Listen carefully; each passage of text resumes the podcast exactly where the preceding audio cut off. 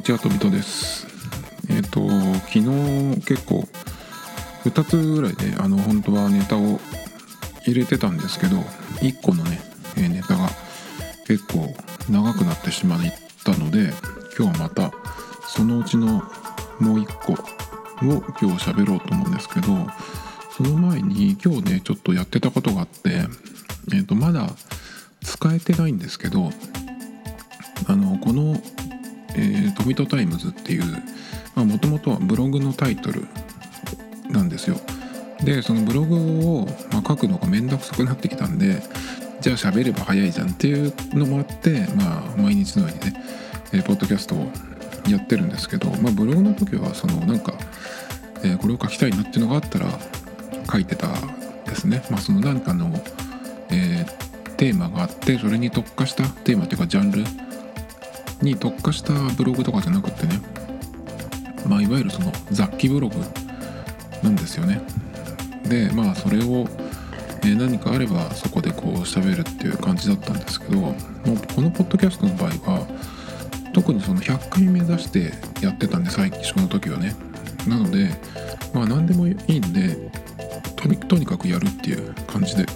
やってたんですよ。でその習慣になって今日まで200回を超えてやってるんですけど、その習慣になったのはいいんですけどね。その代わりブログの時よりもね、結構そのなんていうのかな、ネタが結構無理やりというか、無理やり喋ってるみたいな時も結構あったりするんですよね。でそのもともとそのブログから始まって、今ポッドキャストでやってるんですけど、でその たまにね、その、ブログポッドキャストそれぞれもそのなんていうのかな、そのネタによってブログの方がいい時もあれば、ポッドキャストの方が、いいのかなっていう時もあったりするんで、使い分ければいいんですけど、そうこうしてるうちにね、ブログでもない、ポッドキャストで喋るでもなく、動画にした方がいい時っていうのもね、たまにあったりするんですよ。でもそうは言っても動画の場合ってやっぱりそのなんだろうな、ポッドキャストで喋るっていうよりも、もっとその、コストがかかるというかね、その編集してアップしてっていうのもそうだけど、あとそのどうやってじゃあ撮るかっていうところからね、いろいろその、考えないといけないっていうか、その用意しなきゃいけないものが結構出てくるんですよ。なのでそんなにね、じゃあ動画、これは動画にした方がいいなと思っても、そんなにこうすぐにできるわけじゃないですよね、実際には。だけどちょっと、自分なりにというか、そのマジでやる人たち、すごい一眼とか用意して、そういうのじゃなくて、もうちょっとこうなんか軽い感じでね、適当な感じでやれるその、仕組みというか、なんかそういうのを自分で見つけるというかね、アイデアをこう発明するというか、形をね、スタイルを発明するみたいなっていうのをなんかやろうかなと思ってるんですけど、でいざ動画を撮りましたって、それを編集して YouTube にアップするとかっていう風になった時に、なんかその、ジングルじゃないけど、そのタイトルを出す、いつもその最初と最後はこれで始まってこれで終わるみたいなやつがあった方が、そのブランディングじゃないけど、そんな大したもんじゃないけど、なんかちょっとそういうのがあった方がいいんじゃないかなと思って、動画のね、中身は何にもないくせにちょっとそういうのを作りたいなと思って、でその、タイトルみたいなやつ、ちょっとしたそれを作ったんですよ。オープニングとエンディングだけでも、どっちもね3秒ないです。 2.5 秒くらい、2秒くらいかな、2秒ちょいぐらいのやつで、1回作ったんですよ、それを。でどういうやつかっていうと、このポッドキャストのタイトルがトミトタイムズなんで、T2 文字、その大文字の T2 文字が、こう四角の中に入ってて、でそれがこう、全部ねこうスペルに、切り替わるみたいな、そういうなんかアニメーションを一回作ったんですよ。キーノートで作って、アップルのねでキーノートで作って、キーノートで作るとそのアニメーションというかその動いてるやつを、動画ファイルで書き出すことができるんですよ。なのでそのアニメーションを動画ファイルで書き出したものを今度 iMovie に入れて、で iMovie で音をつけて最終的にその動画ファイルとして書き出す。で今度それをもし何かその動画を撮った場合にね、頭と後ろにそれを入れようっていうふうに、そのだから素材ですね。その素材を作ったわけなんですけど、で作ったのはいいんだけど、なんかちょっとね気になるところがあったんですよ。っていうのは何かっていうと、最初にT 大文字の T2 文字を、こうアイコンみたいな感じで四角い中に入れたアイコンを一回作ったんですけど、そのね T2 文字が入ったアイコンで結構ちょっと使いにくいっていうか、その有名な人がね使ってるんですよ。でまずパッと思いついたのがTWICE、韓国のガールズグループの TWICE ですね。 TWICE がTT っていう曲があって、こう親指と人差し指でこうなんていうの、人差し指をこう下に向けてこの T のポーズをやってるのがあるんですけど、結構それを連想されるかなというのもあるし、まずその TWICE の T も TT も、それが出てくる前に顔文字で泣いてる顔文字って、その T を2つ使って、やってるのがあるんですけど、それにまず見える。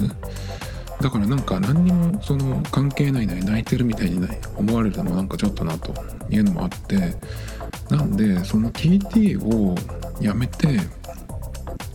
なんかその違う風にしたいなと思ったんですね。だけどトミトタイムズで TT っていうのは使いたいなっていうのがあったんで、その TT を T2 文字を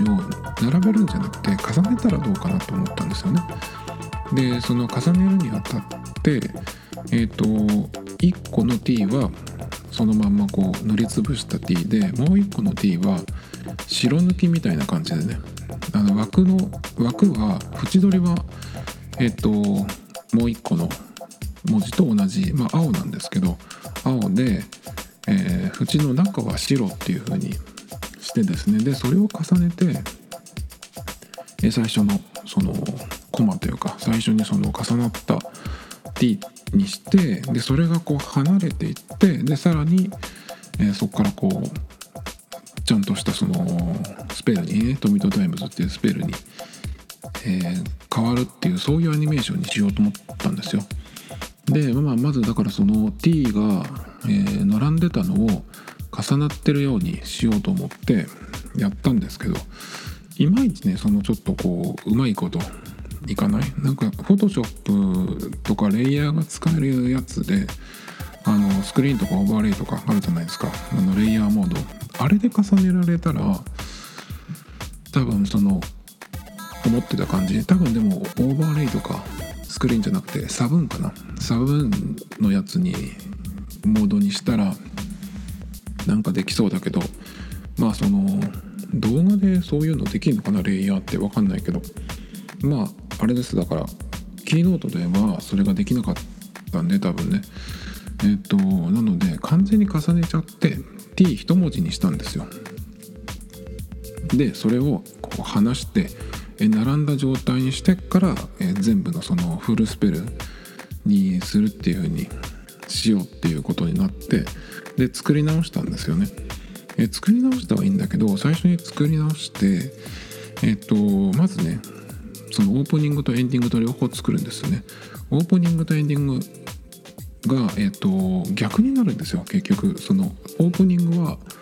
T から始まって、その T が離れて、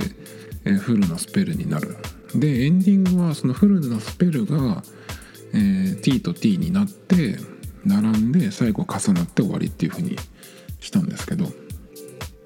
で1個ね、とりあえずそのオープニングのやつを作り直して、で iCloud に入れときたいんだと思って iCloud に入れて、でそれが iPhone でちゃんと見られるか、そこまでできればめんどくさいですけど iPhone の iMovie で編集した場合もそれを入れればいいので、iPhone だけでもできるっていう状態にしたいなと思ったんで、そのね、最終的に出来上がったそのオープニングの3秒くらいのやつを iCloud に入れるっていうところまでがゴールだったんですけど、とりあえずオープニングのやつはできたんで、書き出して、で iCloud に入れて、iPhone で見られるかっていうところまでやったんですね。でできたんですけど、なんかちょっと、最初にその作り直す前のやつと比べたらちょっと画質が悪いっていうのと、比率、アスペクト比っていうんですかが16対9にしたはずだったんですけど、4対3になってたんですよね。なんでどこで変わったんだろうなと思って、もともとその作ったファイルと同じものを使って作り直したはずなんで、なんで違うのかなと思って、でどこで変わったんだろうと思って、そのiMovie に入れた時にそれをいじったから変な風になったのかなとかちょっと思ったんですけど、で iMovie に、でその編集して書き出す時にその比率を選べるのかなと思ったんだけど、そうじゃないんですよね。 iMovie ではそこが、いじれないっぽくって、後からね。なので結局その iMovie 入れる時点で入れるその動画のその元々の素材のファイルが4対3になってたら、もうその時点で16対9にはできないっぽいんですよね。なので一回全部作ったんですけど、もう一回、キーノートに戻って、でそのキーノートを16対9に直して、でまたちょっとこの文字の大きさとかをバランスを変えて、またねちゃんとその作って書き出してっていうのをやったんですけど、結構これがね、なんだろうな、めんどくさいっていうか、何回もやって3秒もないような動画ファイルなんですけど、最終的にはね、いやめんどくさくてね。でやっぱりそのタイトルのとこってやっぱり綺麗にしとかないとっていうのがあるので、ちゃんと 1080p で書き出して、キーノートのところから1080でやって、 iMovie も1080でやって、でそのね、大きさでやった時、前にというかその作り直す前にやったファイルは1080でやってその最高画質でやったらね、iPhone で見た時に音は出るんだけどその絵が出ないっていう風になったんで、どうだっけかなと思って、最終的に720でやったんだっけかなと思って、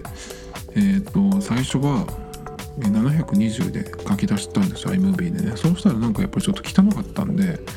1080でやって、その動画のその質を最高にしないで、高中低の高にしてでやったんですよ。そうしたらね、最終的には良かったんですけど、だからそこの画質と、あとその16対9にするっていうの、そこがねこうミスってですね、引っかかってというか、何回もやり直して、ようやくこれでいつでもね動画を作れるようになったので、何かしらね今ちょっと時間はあるんで、なんかやろうかなと思うんですけど、なんか思いつかないですね。あとこれだったらインスタタに上げるムービーとかも作れるのかなと思ったんだけど、インスタに上げるムービーって16対9だとダメなのかな、ちっちゃくされちゃうのかな。そうすると、1対1にしなきゃいけないのかな、ちょっと分かんないんだけど、インスタに動画ファイルを上げる方法、どういう比率のやつが、載るのかっていうのもちょっと調べないとなっていう感じでね、まあ、YouTube にあってもいいんだけど、やっぱりその短いのって言ったらインスタの方がねやりやすい気がするんで、まあそれをねやっと作り直して、これでいつでもね動画は作れますよっていう状態に一応なったっていうだけの話でした。あとはね、昨日だっけかな、まあ自宅待機状態になっちゃったんで、その今までねその外に出るっていう前提で Apple Watch のその文字盤 Watch Face を選んでたんですよ。だけど外に行かなくていいっていう風になると、まあ結局見たいところは、確実に、見たいものは、まあ、時間ももちろんそうだけど、アクティビティですね、アクティビティのそのリングをしっかりその全部閉じたいんで、その今どのくらいの、進み具合かというのを見れるのはいいですけど、で今まではねアクティビティアナログっていうやつを割とその休みの日とかは使ってたんですよ。でアクティビティのアナログってやつで円がねこう3つ重なってるやつじゃなくて、それぞれの円がバラバラになってるやつがあるんですけど、なんつったらいいのかな、腕時計のアナログの腕時計のクロノグラフみたいな感じになって、3つの円がねそれぞれあるっていうやつで、さらに、上2つと一番下に1個ね、真ん中もそうか、真ん中も使えるから合計で7個の、コンプリケーションが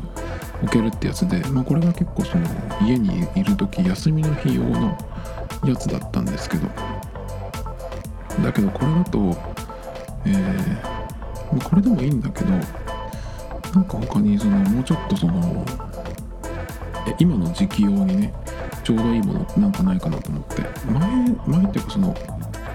今言ったそのアクティビティアナログってやつはでもいいんだけど、カレンダー表示はね外にいないとき、うちにいるときは別にいらないなと思って、まあ一発その、デジタルクラウンを押せばカレンダーのアイコンが出るんで、それで確認すればいいと思ったんで、まあ、カレンダーをなしにすると何が欲しいかなと思って考え直したら、まずバッテリー表示はやっぱり欲しいなっていう感じ。下からスワイプすればどこでも、どういう状態でもねバッテリー表示は見れるんだけど、もちろんだけどやっぱり常に目に入ってた方が、今例えば 38% だから、もうちょっとしたら充電しといた方がいいなとかっていう風になるんで、やっぱりねバッテリー表示がないと結構そのなんだろうな、出かける前に意外となくなってたりとかね、バッテリーがね1時間も充電すればほぼ 100% ぐらいになるんで、まあ1時間なくてもね 30分ぐらいでも1日も外に出て帰ってくる分は、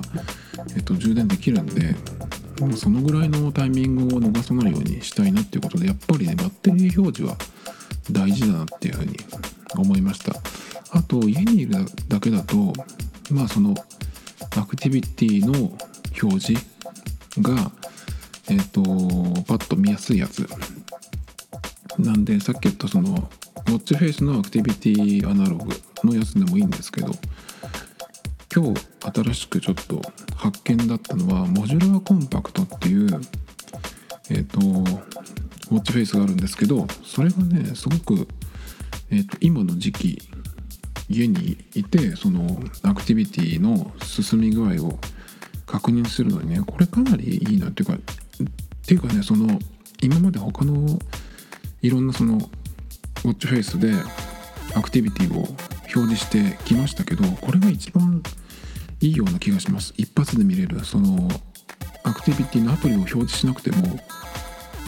しっかり確認できる。特にスタンドは今の時間経ったかどうかっていうのがね、その結局はその回数とかは見られるんだけど、今のこの時間をクリアしてるかどうかっていうのをちゃんと確認するには、やっぱりアクティビティのアプリをね立ち上げるしかないんですよ。だけどこの、モジュラーコンパクトっていうウォッチフェイスを使って、一番下の広いところがあるんですけど、そこのところにね、アクティビティのコンプリケーションを置くと、全部ねこのグラフみたいのが出るんですよ、ずらっと。これがすごい完璧で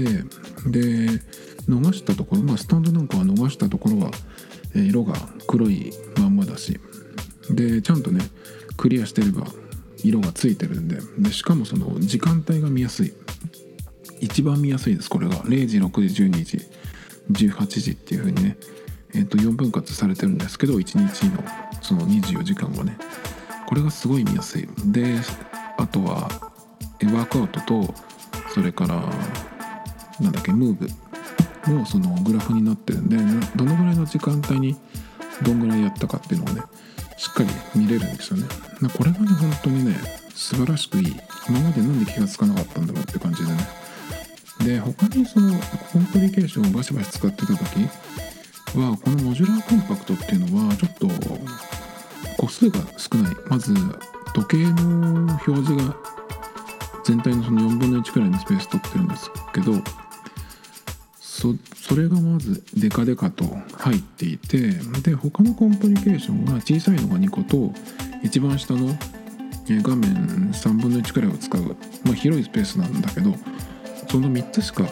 選べないんですね。だからちょっとねあんまり好きじゃなかったんですよ。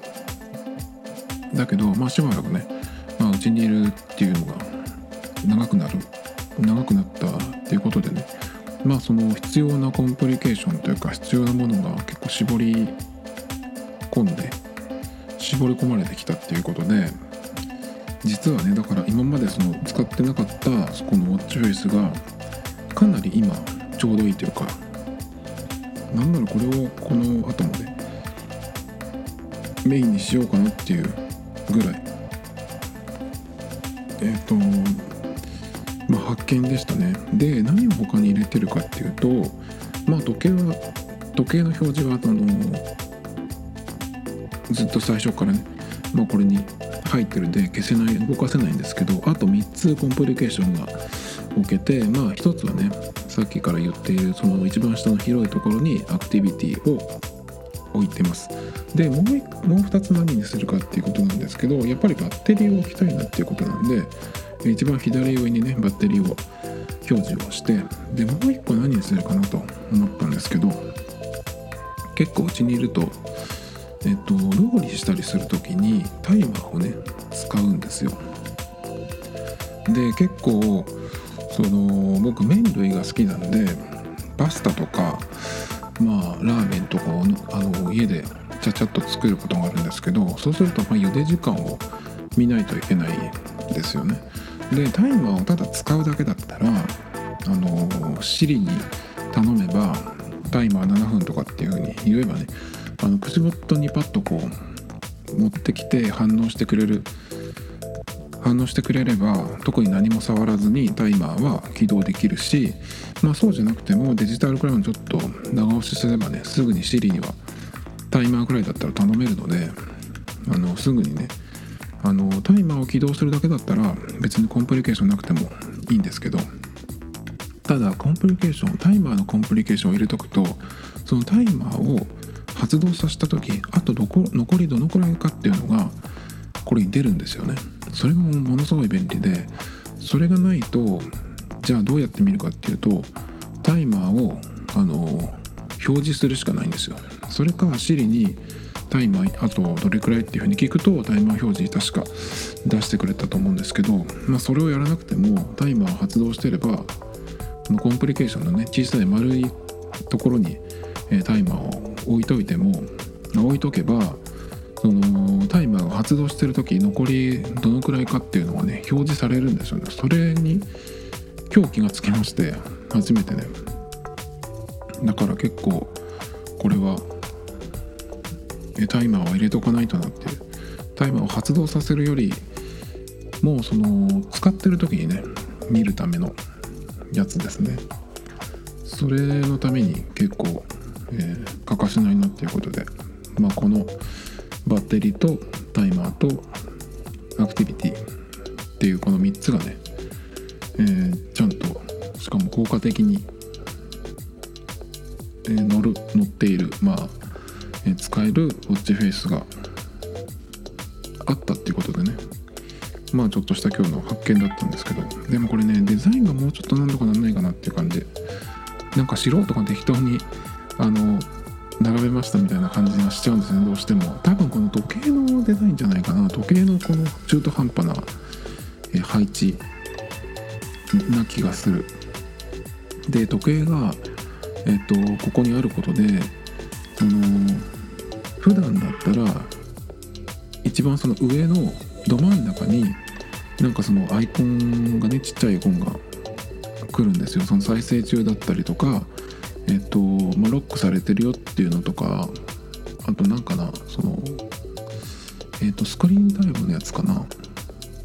あとお休みマークとかねが真ん中に来るんですけど、それがこの時計の表示がねちょっとこう真ん中じゃなくてちょっとこうなんていうのセンターに割り込む形になるんで、このそのアイコンというかそのちっちゃい表示が左側に真ん中から左側にずれてるんですよ。それがちょっとね気持ち悪いかなって、なんかなんでこういう変なデザインで出してくるのかなっていう感じがしますけどね。成仏だったら絶対許さなかったと思いますけどね、これはね。あとは何かあったかな。メインのネタはあるんですけど、あとね静岡に住んでるんですが、駿府公園っていう大きい公園があるんですよ。駿府城跡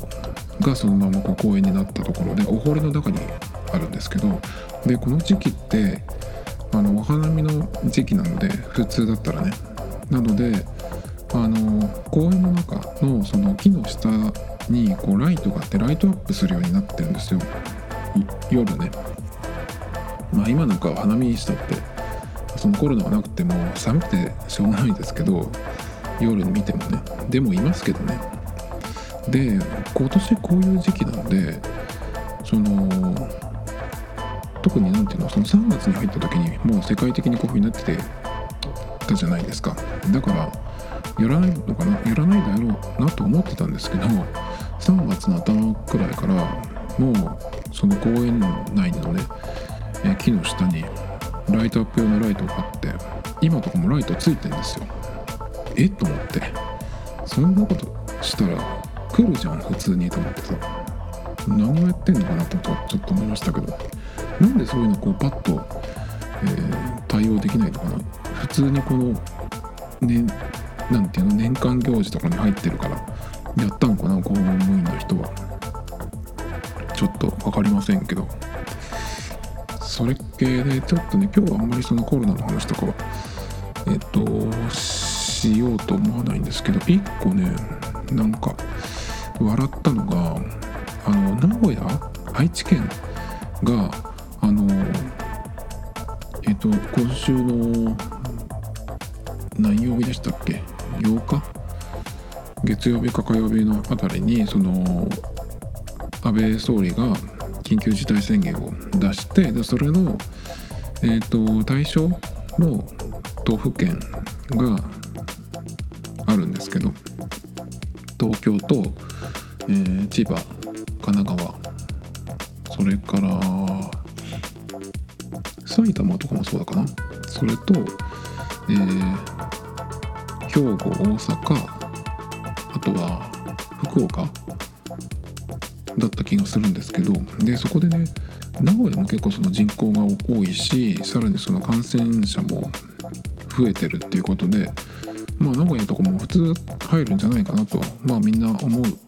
ところですけど、名古屋入んなかったんですよね。そしたら名古屋の、名古屋じゃないや、愛知県ね、愛知県知事が愛知も入れてくれみたいなね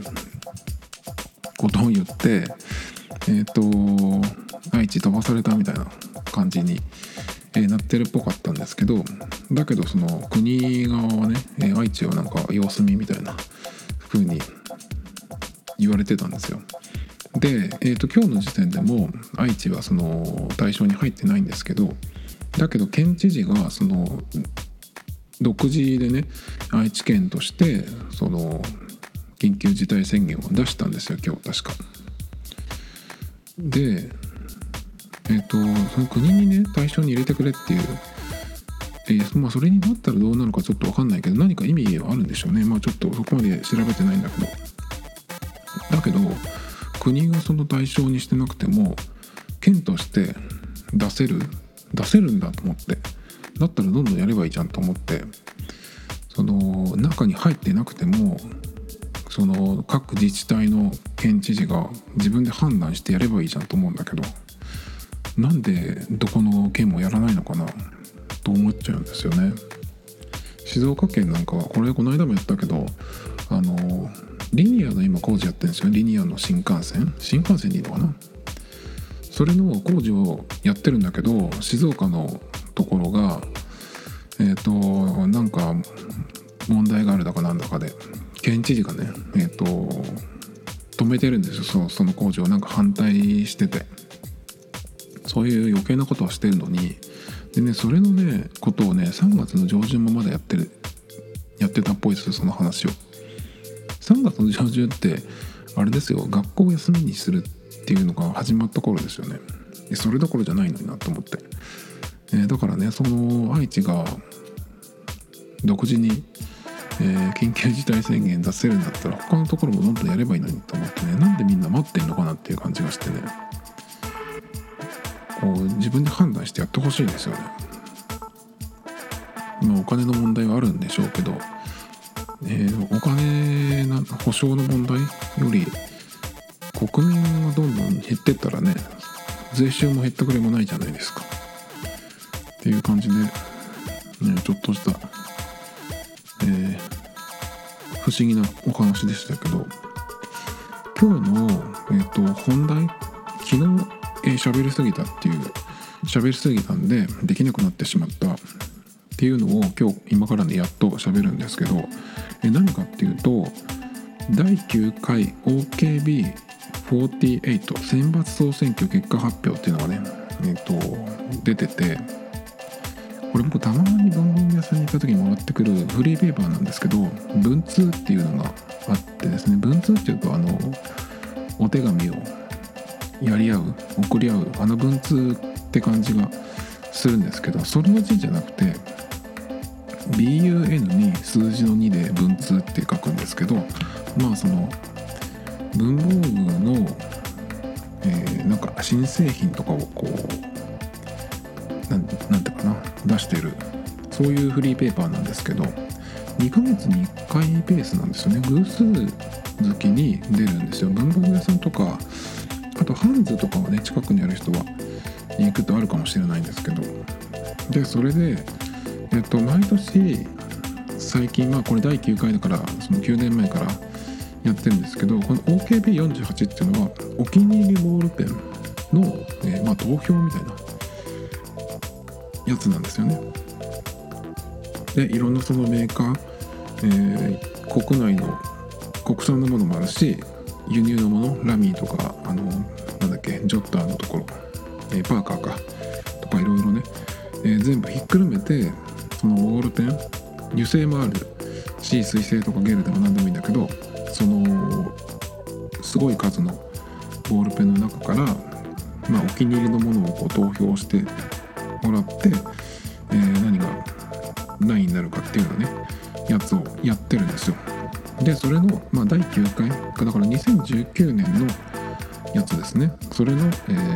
結果発表が出てまして、でそれがねまあ、あったので、それをネタにですね、まあ自分的にこれが良かったっていうようなやつをねちょっと今日やろうかなっていう感じです。なので、OKB48 選抜総選挙っていうのがまあ本家なんですけど、なんていうタイトルにしようかな。 OKB48 の、ドミトタイムズアワードにしようかな、わかんないけど。で、まあ、本家の方がねどういう風になってるかっていうとですね、1位から48位まで出てまして、1位がジェットストリームスタンダード。スタンダードっていうのは一番その、値段の安いやつですね。150円くらいかな。一番その基本の形、プラスチックの軸でね、これがまあ1位で、これが9連覇ってことなんで、第1回から1位ってことですね。ものすごく強いですね。やっぱりなんかそのカウンターとかでなんかその記入しなきゃいけない、書いてくださいって言われるときにこう渡されるペンとか、そのいろんな人がこう使ってるペン、どこに行ってもまあ割とこれが今あるかなっていう感じがやっぱしますね、ジェットストリームが。なんでだろうな。単にそのまあ人気っていうのもあるかもしれないけど書きやすさとかだけど、なんかその三菱鉛筆が出してるんですけど、その三菱が結構そのなんていうのかな、いろんなところにこう出してるんじゃないかな、そのビジネス用途、法人とかにも。そういう気がする。僕はジェットストリーム最近でこそ割と扱えるようになってきましたけど、ジェットストリーム最初に出た時、このスルスルかける油性のペンっていうのはあんまりその時はなかったので、確かね。だからかなりその画期的なものが登場したっていうのもあって結構買いました、その時に。だけどちょっとね、僕にとってはもうジェットストリームスタンダードっていうのは一番その軽いんですよ。軽くてスルスル書けるんで、ちょっと滑りすぎる。でどういうところで書くかにもよるんだけど、ノートで書くときっていうのは今書いてるページの下に、他のページも重なってるから、こうまだなんていうのかな、その滑りを抑えられるんですけど、机の上に紙を1枚置いてこのジェットストリームで書くっていう風になるとすごい滑るんですよ。だからねちょっと僕には書きにくいなと思ってずっとこう避けてた時代もありました。だけど結構そのペン字というかねがちゃんと書けるようになりたいなと思って結構練習したりとか、あとペンもかなりその相性とかあると思うので、その自分のなんかその手の骨格とかも、ね、持ち方とかで力の入り具合とかこの動かし方とかそれぞれこう人によってあると思うんで、ベストなやつって何かなと思って、いろんなものを試したんですよ。かなりいっぱい買いましたね、何種類も。それで結構そのボールペン、をいろいろ買うようになって、今何本くらいだろう。100はないと思うけど何十本もあります。でたまに結構、まあ、特に僕はデザインで選ぶ派なので、どっちかっていうとね、まあ、そういう方に目がいっちゃうんですよっていうのもあるし、今はねやっぱりそのジェットストリームは、まあ、その日本のそのオフィスとか、まあ、お店とか個人でもそうだけど、やっぱりそのボールペンがスタンダードになってるような気がするんで、まあ、ジェットストリームのこの一番基本のやつ、これで、それなりに、まあ、うまくというかね書けるようにしとくっていう練習をしようと思って、まあ、常にこれは、持ってるんですけど、持ってるというか持ち歩いてるわけじゃなくて所有してるんですけど、だけどまあどんなペンが出てきても書けるようにしたいなっていうのがあってですね、まあいろいろ持って試してるんですけど、あとねやっぱりその、油性かあとゲル水性、これで、ね、結構書き方って変わってくるような気がしますね。あんまりそういうこと考えてる人いるのかな、あんでも自我の人はなんていうのかな、自動的にあんまり考えなくてもそういうのができるのかな、だからうまいのかなとかちょっと思いますけどね。で、そんな感じで結構僕はいろんなペンを普段から使ってるんですけど、まあなのでね、この OKB48 のその結果発表の1位から48位までの中で持ってるペンってかなり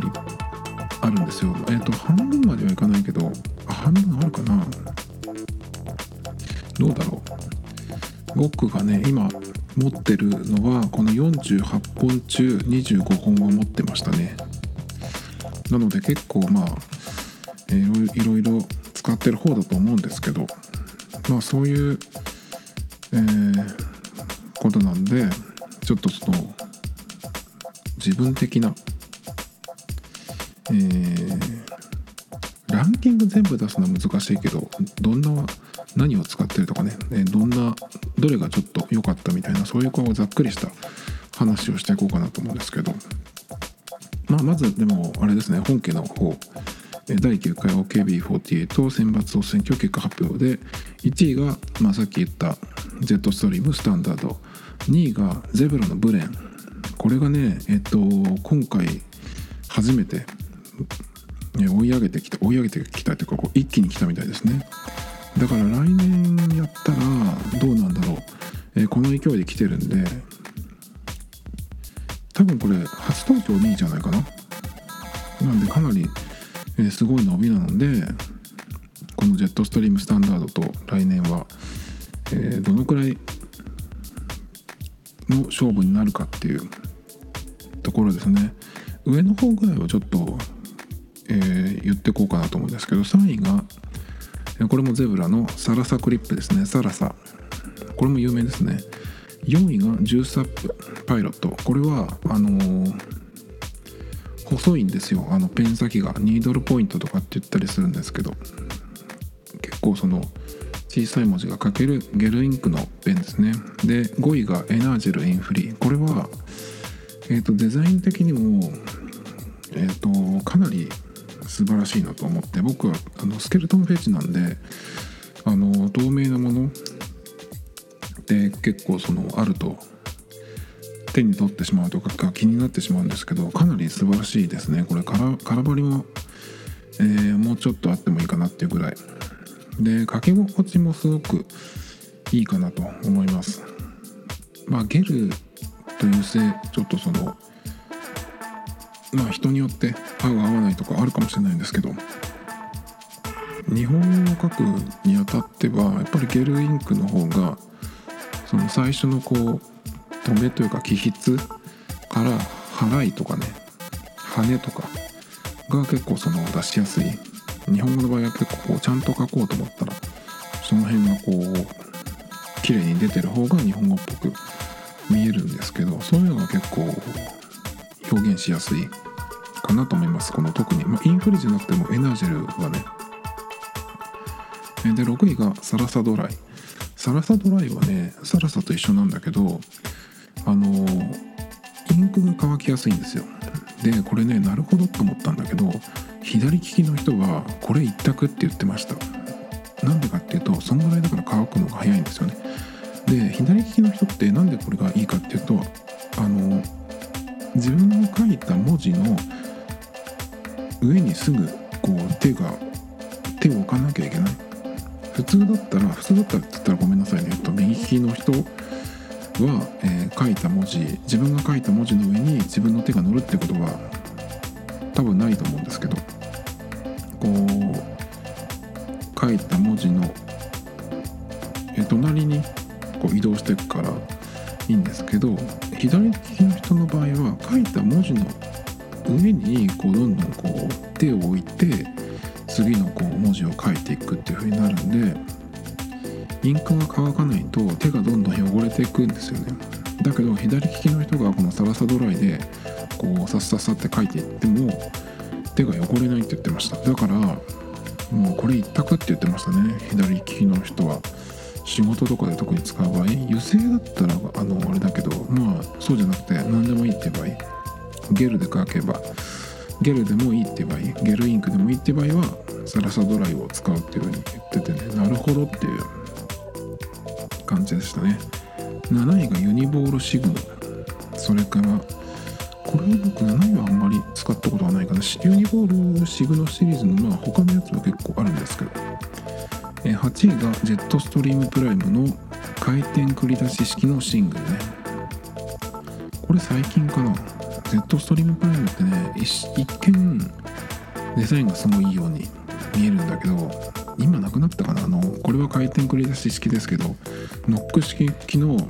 プライムのシングルはプラスチックの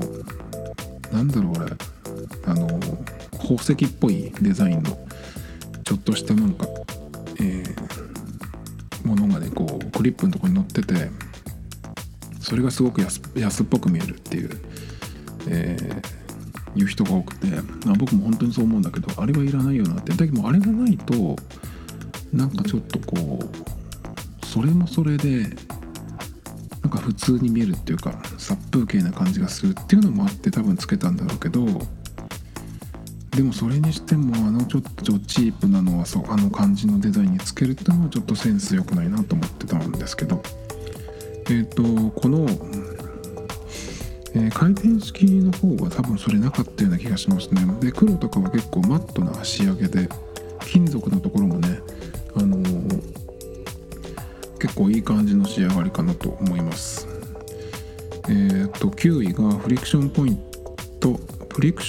トの04っていうことで、これがね僕結構いいと思ってて、フリクション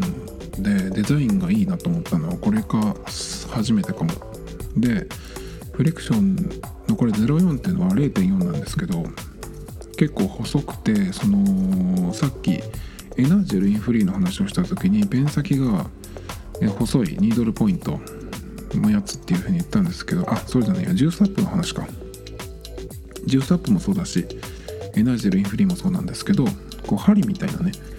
ペン先になってるんですよね。でフリクションポイントノック04もこれになってるんですよ。だから普通のフリクションで書いた時と、書いた文字のインクのね色がちょっと違う気がする。普通のより濃くなってるような気がするんですよね。フリクションって普通のやつ、一番ノーマルのやつ使うと黒でもなんかグレーみたいな感じなんですよ。ちょっと薄いんですよね。だからちょっとあんまり僕は好きじゃなかったんですけど、これのねブルーブラックを試しに描いたらすごい良かったんで、デザインもねいい感じです、すごく。なので特にインクの色っていうよりかはデザインでどっちかっていうといいなと思ってこれは買いましたね。10位がユニボールシグの RT1。 これは結構長く出てますけど、継ぎ目がないデザインっていうか感じで、これも初めて見た時にかっこいいなと思って買いましたね。今でも持ってますね。で黒ボディでクリップがピンクのやつとかあったんですけど、やっぱり見た目がというか質感がやっぱり150円とか200円ぐらいのペンってどうしてもたくさん量産しなきゃいけないということなんで、ものすごくいい素材を使ってるってわけじゃないので、どうしてもチープな感じになっちゃうんですけど、そこがちょっと気になってね。黒ピンク買ってもよかったんだけど、あんまり物を増やしてもなっていうのもあって我慢した1個ではありますね。それから11位がセルサス。これオートっていう、メーカーなんですけど、日本のメーカーですね。 OHTO って書いてオートです。オートといえばニードルポイントですけど、これは違うのかな。ちょっとでもこれは僕どういうペンか分かんないです。セルサス見たことないんでね。でも11位に来るってことは何かあるんじゃないかなと思いますけど。で12位がサファリのローラーボールですね。ラミーローラーボール、ラミーのサファリって万年筆とシャーペンと、それから油性のボールペンとローラーボールがあるんです。ローラーボールっていうのは水性のインクですね。なので結構くっきりはっきり濃い色のインクが出ます。で僕はねこれね、サファリはキャップがついてるのとついてないのとあるんですよね。万年筆とこのローラーボールはキャップがついてるんですけど、シャープと油性はノック式で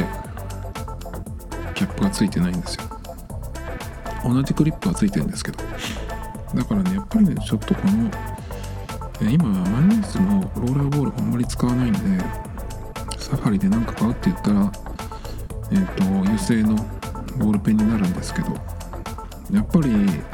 キャップがないとサファリに関してはなんかちょっと足りない気がしちゃうんですよね。あと他に目立ったところで言うと15位の Zoom505 水性ボールペン、これはね最初に使った時にねちょっとなんだろうな、デザインもかっこいいし、結構そのインクもドバッとしっかり出る感じなので、まあ普通のその横罫線のノートとかには書きづらいけど、そうじゃないところ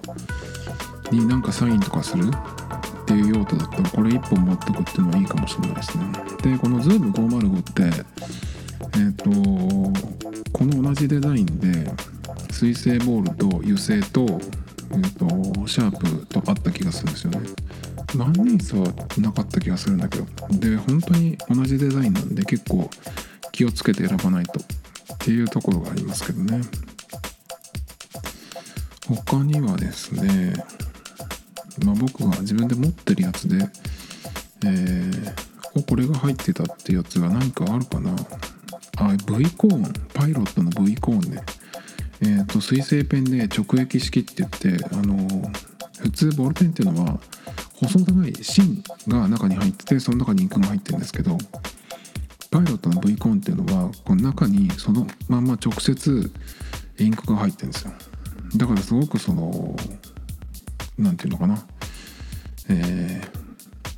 っきりした色が出ます。そんな感じ。これも長いですね。これ100円です。しかもだから本当になんか1本持っていて、何かこう無地のところにガーッと書き出すとかっていう人はなかなかいいかな。でもねあんまりそのペン先のなんていうのこう走りっていうかね、書き心地はあんまり良くないかなと思います。今どんどん新しく出てくるペンが良すぎて、ジェットストリームは油性だけどゲルのやつでも、ユニボールのエアーとか307とかあの辺とかもすごくいいんで、それに比べるとちょっと、10年以上前から出てるデブイコーンに関してはねちょっとその辺は劣るけど、その直液式っていうのは唯一っていう感じなんで。あとねフォルティアシリーズっていうのがゼブラにあるんですけど、これがね最近ものすごくねデザインのセンスがいいです。フォルティアシリーズいろいろあるんですけど、特に去年いっぱい買ったのがフォルティアコーンとフォルティア EM で、コーンっていうのがなんて言ったらいいんだろう、円錐形の形なんですけど、これのね限定色っていうのがあってツートンカラーになってるやつがあったんですよ。でそのマットな感じ、ザラザラした質感っていうのもあってね、すごいなんかセンスいいなっていうか好きだなと思って、3色4色あったんだけどそのうちの3色を買いました。でフォルティア EM っていうのがちょっと細いんですけど、このキャップ式のペンですね。で結構空張りが増えてて10色以上あるんじゃないかな。でカラーによってその仕上げが、なんていうの、ツヤがあるものとツヤ消しのマットなやつがあってですね、どっちもその色によって、なんていうのかな、どの色をどの仕上げにするっていう風に感じでやってると思うんですけど、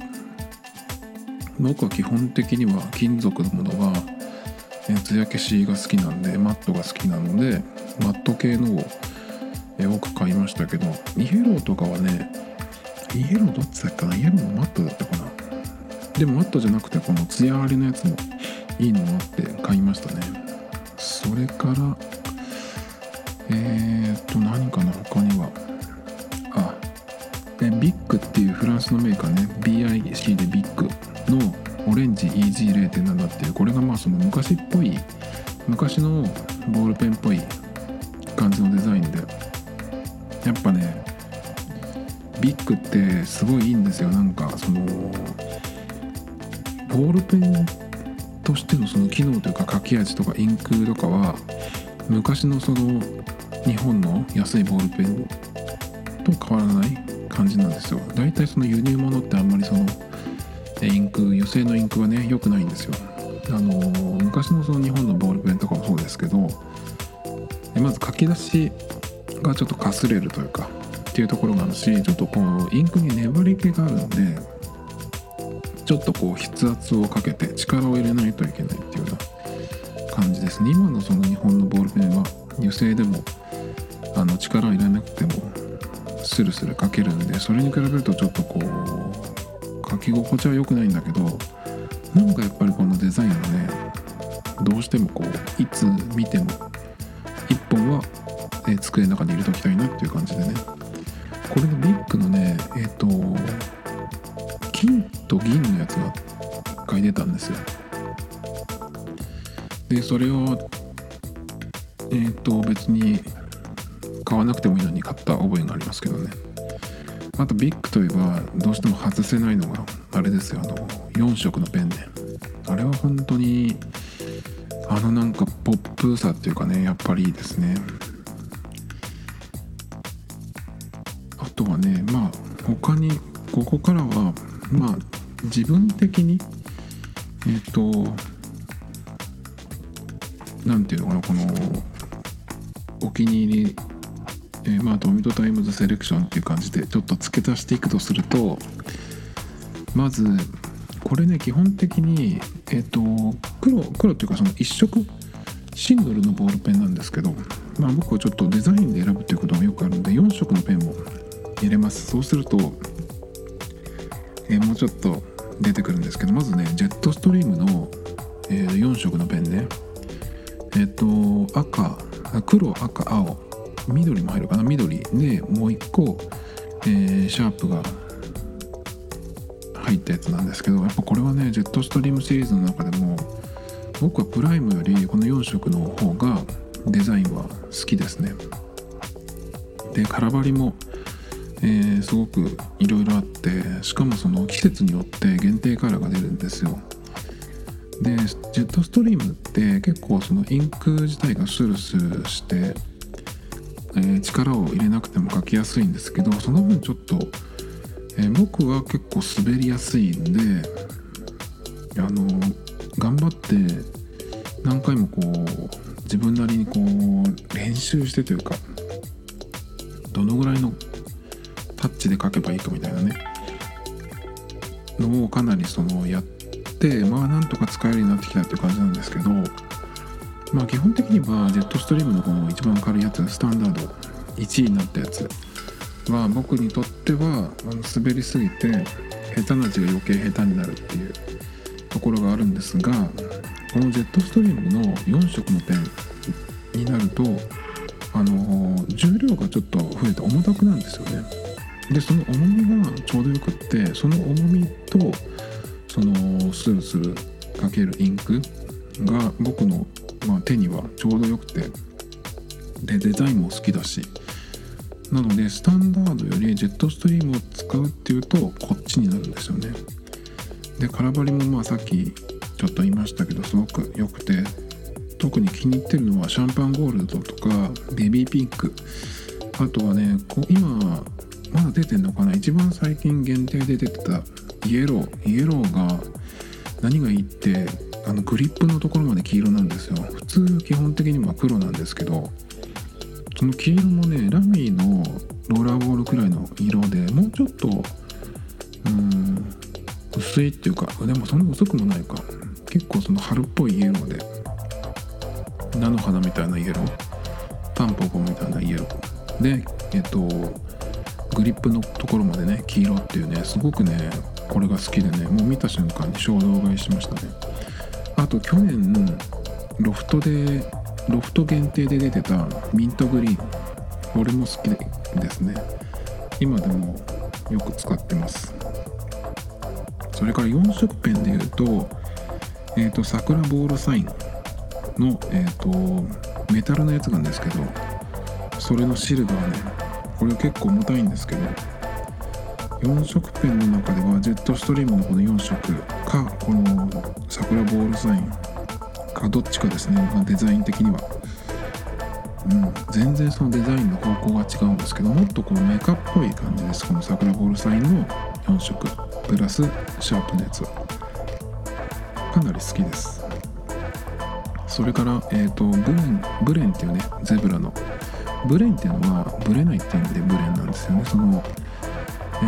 ペン先がしっかりこう動かないようにっていう、こう工夫がされてて、まあそういうやつなんですけど、明らかにやっぱ書き味が違うんですよね、ブレンって。でこれがね、好きなのは、僕白ボディのやつが好きで、白ボディの、ブレンを見た時にね、まあ、素晴らしいデザインだなと思って、で白ボディで黒インク、赤インク、青インクってあるんですけど、このクリップの中のところが、赤とか青のインクはね、それぞれのインクの色になっててね、それがすごい好きで、黒、赤、青と3つ買いましたけどね、白だけで。他の色も買いましたけど、コーラルとかも良かったですね。ちょっと前に出てた、今もまだ出てるかな、あれは限定色ですけどね。でブレンに関してはそこまでこう滑りすぎないんで、結構僕は書きやすいですけどね。で最近ブレンの 3C っていうのが出て、3色ペンのやつなんですけど、これもそのブレンのこう動かないブレない機構っていうのは、この3色ペンでこれが実現できてるっていうのはね、すごいなと思いましたけど、ちょっとデザイン的にはね、やっぱり多色ペンって、ノックのやつ、特にそのノックする4つとかあるんで、それが結構ね、デザインを損なうな、どうしてもっていう感じがするんですけど、まあ、このブレン 3C の場合は3色ですけど、シングルに比べるとちょっとデザインはあんまり好きじゃないなっていう感じですね。だからまだ買ってないんですけど、でも使い心地はかなりいいと思いました。それからね、この OKB48 にも出てきますけど、パワータンクっていう三菱のやつがあって、これはなんだろうな、その外で使う工事現場とか、なんか外で使う時に、そのペンをこうデスクで書くときってペン先が下に来るんですけど、そうじゃなくてこう立ったまま、例えば柱をこうデスク代わりにして書くっていうと、そのペンが上に向いたり横に向いたりとかするんですけど、普通そういう風になると書きにくくなるというか、インクが出づらくなったりすることがあるんです。でペン先が下に向いてないとダメっていう、普通はね。だけどそういうような状況でも、その特殊な、なんかこう圧力みたいなのかけてるんじゃないかな、確かこのパワータンクっていうのは。だからまあ上向いてもかけるよっていうようなやつなんですけど、さっきそのジェットストリームを使う時に、僕にとっては結構その滑りすぎて書きづらいっていうふうに言ったんですけど、その時にパワータンクを使ったら、すごくそのちょうどいい引っかかり具合とかがあって、なんかその圧の感じだと思うんですけど、結構ね、僕はその時にパワータンクは自分に合うなと思って、まあそれ以来ね、常に持ってますけどね。それからパイロットのオプト、これは売りとしては、他のボールペンよりもインクのその芯が長いんで、インクがたくさん入ってますよっていうのがまあ売り。それからまあサラサラクリップみたいなしっかりしたクリップなんですけど、僕結構これデザインが好きで、まあ書き心地自体はまあ普通の油性のボールペンっていう感じなんですけど、やっぱデザインとちょっと太めで少し重たいっていうか、重さがあるんですよね。だから安定して書けるっていうか、結構使いやすくて僕は好きですね。それからあとは、ここには出てないんですけど、パイロットのタイムラインっていうシリーズがあるんですけど、それのパストっていう、過去っていう意味のパスト、多分パストだと思うんだけど、グリップのところが木でできてるやつですね。これがまあ結構好きで、さっきブレンの話をして、そのインクでその芯の部分が、動かない、がっちり安定してるっていう風に言ったんですけど、このタイムラインの場合はちょっとその辺は緩いですが、パイロットの最近のボールペンのインクっていうのはなんて言うんでしたっけ、スルスルした、まあ、ジェットストリームっぽい、インク、低粘度インクって言うんですけど、それのまあ、パイロット版っていう感じで、アクロインキっていうんですけど、それが使われてて、かなりね、そのアクロインキも滑りやすい、滑るこう感じなんですね。なのでもしかしたら僕はジェットストリームよりかはアクロの方が滑っちゃう感じがするかなと思います。そのぐらい軽くてスルスル書けるんですよね。なので、まあ、普通の、150円とかのプラスチックのペンだとちょっと書きづらいんですけど、このタイムラインの場合はボディというかそのペン自体がずっしり重さがあるので、かなりね、僕にはこの方が書きやすいで、持った感じもすごく手に馴染む感じなので、パイロットのアクロインキのボールペンだとこれがベストですね、デザイン的にも。それからここには出てこないんですけど、まだ去年の12月くらいに出たかな、今年かな、これ出たの。ユニボール1っていうのがあってですね、結構デザインで僕はもういいなと思ったんですけど、これ売りとしては、まあ、そのゲルインキでそのインクが新開発っていうことで、その一般的なゲルインクに比べてその発色が、ね、色が濃いで、カラーのものもいっぱい、カラバリがいっぱいあるんですけど、すごくその発色が鮮やか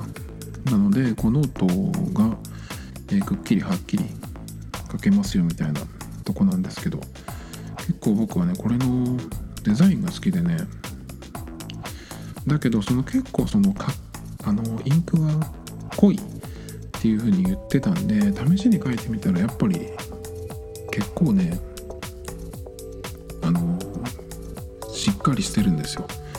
で 0.38 と 0.5 ミリのペン、その線の幅なんですけど、 0.38 でも結構濃いのかなと思って試し書きした感じではね、ちょっと自分的にはこれは普通のノートとかには使い道がなさそうだなと思って、でデザイン的には気に入ったんだけど、買っても使わないかもしれないと思って、買わなかったんですけど、今週ねちょっと文房具屋に行った時に、ついでに買ってみるかと思ってね、買ってみたんですよ。でいつも使ってるようなノートにね書いてみたんですけど、いやすごい良くて、書き味もいいし、そのインクの出もいいし、発色、そののりもいいしね。で 0.38 を使ったんですけど、別にそんなに太い感じもしなくて結構良かったですね。これはなんかそのデザイン、まあ特にやっぱ僕デザインだけど、でも結構使うかもしれない。でね、いいのは黒のインクの場合はボディが2個なんですね。真っ黒のと白いのとあってですね、この黒で 2種類選べるっていうのがね結構いいなと思って、で黒もそんなに事務的じゃないしね、とにかくモダンな感じのデザインでおしゃれですね。でカラバリがものすごいあるんですよ。10色かな、結構その普通にはない色とかもあって、サラサクリップぐらいじゃない、このぐらいのカラバリ最初からあるので、ブルーブラック結構僕普段のノートとかに使うので、まあ、ブルーブラックがあったっていうのがね、結構ポイント高かったですね。そんな感じかな。だからそのユニボール1、さっきそのエナジーレインフリーの時にも言ったんですけど、日本語を書く場合、羽とかその最初の点、起筆、払いとかね、その辺がこうひらがなのこう曲線とかがこうゲルインクの方が書きやすいような気がするんですけど、このユニボール1はすごくその辺は日本語を書くっていう意味ではね、書きやすかったですね。で、ジェットストリームはね、僕この中に入ってないけど、ジェットストリームエッジっていうのが、これも今年だったかな、去年だったか、出たんですけど、これは 0.25 っていうものすごい細い線が書けるんですね。で 0.25 はさすがに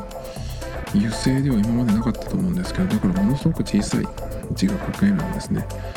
でたまにその 0.38 とかね、その細い、線幅の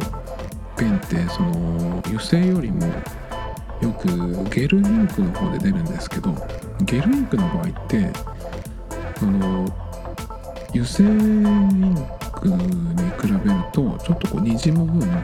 実際に書いた線もちょっと太く見えるんです。だから、このジェットストリーム H の 0.25 っていうのは本当に細いですね。だから手帳に書く紙の手帳を使ってる人とかは結構、いいんじゃないかなと思いますけどね。オレンジとホワイトを僕は買いました。これもどっちかっていうとその 0.25 っていうところよりはデザインですね。デザインが好きで買いましたね。塗装の感じなのか素材なのか分かんないんですけど、その辺のちょっとこう質感をもう少しなんか良くなったらなと思いますけどね。デザインはね、ものすごく好きですけど、あとはここに出てないんですけど、この1年ぐらいで買ったやつで、国用 ME っていうのがあって、これはペンとかその筆記具、消しゴムとかと、あとはノートとかとこうシリーズで出てるんですけど、割とおしゃれな感じのシリーズなんですけど、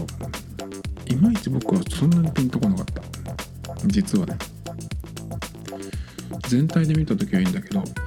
ちょっといろいろ見てみると、例えばノートとかがサイズがちょっと小さい A5 くらいだったんですよね。あれで B5 があったらな、買ってたなとか思うんだけど、 A5 ってちょっとね、ちょっと僕には中途半端。本当は A4 で書きたいけど、 A4 だとでかい。A4 に書くんだったら紙のノートじゃなくて、なんかその書き出したりとかするときは A4 がいいけど、普段のノートで A4 にするって言ったら、紙のノートよりかは iPad Pro でデジタルノートっていう感じで、紙のノートの場合は B5 くらいがやっぱり一番使いやすいんですよね。あんまり小さいとちょっとこうなんか使いづらいなっていう感じがするんですけど、まあそれねもあってね、ちょっとなんだろう、お店でこう見たときは、全体で見たときは惹かれるものあるんだけど、1個ずつ取るとそんなにねっていう感じだったんですよ。だけど1個だけね買ったのがあって、それがボールペンで、ゲルインクのペンなんですけど、白を買いました。でこれはなんて言ったらいいか分かんないけど、他にあんまりない感じのデザインでね、白のその名前がすごく良くて、豆腐ホワイトっていうネーミングだったんですね。それがねちょっと良くて、真っ白じゃなくて、ちょっとなんていうのかな、オフホワイトっぽい感じでね、豆腐ってつけるセンスいいなと思ってね、それもあって買いましたけどね。でこれも結構インクがちょっと濃いんで、普通のノートとかには合わないかもしれない。だからこうちょっと広めの紙にこう何か書き出す時とかね、そういう時は合うかな。あとサインしたりとかする時っていう感じですかね。最後にこの OKB 第9回 OKB48 選抜総選挙結果発表で1位になったジェットストリームスタンダードなんですけど、これの中のさらに1位っていうのを発表したいと思うんですけど、個人的にね、これいろいろその空張りがあるんですけど、僕の1位はこの春ぐらい1月ぐらいに出てた限定カラーなんですけど、それのフレッシュイエローっていう多分名前だと思ったんですけど、イエローのやつがあってね、それはねすごい良くて、買いましたけど、マンゴープリンみたいなねちょっと美味しそうな色なんですよね。それでこう気に入ってその色だけを買いましたけど、なのでさらにねそのジェットストリームスタンダードの中の1位を決めるっていうと、まあ僕的にはそのイエローですねっていう感じで、今日は長々と多分最長になっちゃったと思うんですけど、1時間超えましたねまたっていう感じで、今日は、第9回 OKB48 選抜総選挙結果発表を受けて、まあドミトタイムズ的なセレクションを付け加えて喋りました。Tomito Times Podcast. This program was broadcasted you Anchor FM.